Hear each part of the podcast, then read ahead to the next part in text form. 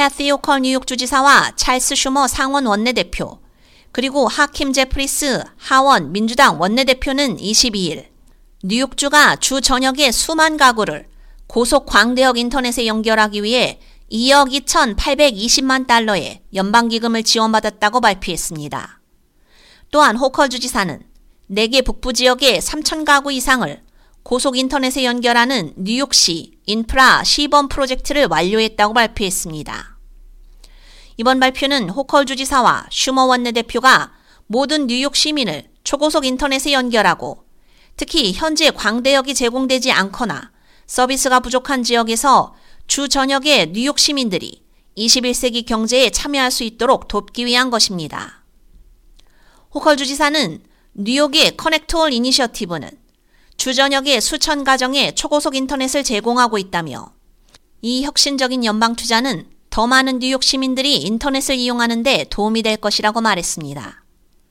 호컬 주지사는 뉴욕주의 디지털 격차를 해소하고 디지털 인프라를 혁신하며 모든 뉴욕 시민이 안정적이고 저렴한 고속 광대역 인터넷 서비스에 액세스할 수 있도록 하기 위해 광대역 액세스에 대한 뉴욕 사상 최대 규모의 투자인 10억 달러 규모의 ConnectALL Initiative를 설립했습니다. ConnectALL의 시 인프라 프로그램에 대한 자금은 슈머 원내대표가 옹호한 American Rescue Plan의 Capital Project Fund에 따라 미국 재무부를 통해 지원되었습니다. ConnectALL은 공공기관, 지방 또는 부족 정부, 지방자치단체, 유틸리티 협동조합 및 민간부문 파트너에게 보조금을 지급해 주 전역의 수만 개의 부동산에 새로운 광섬유를 건설하게 됩니다.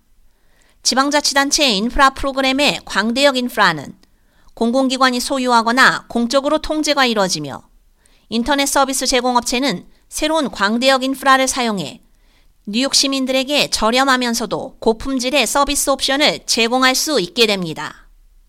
이 혁신적인 투자는 공공소유의 개방형 액세스 광섬유 네트워크에 혁신적인 이점을 입증한 시 인프라 파일럿 프로젝트의 완료에 따른 것입니다.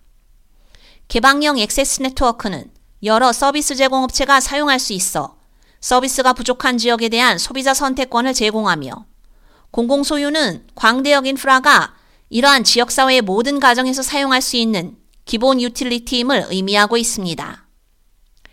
K-Radio 유지연입니다.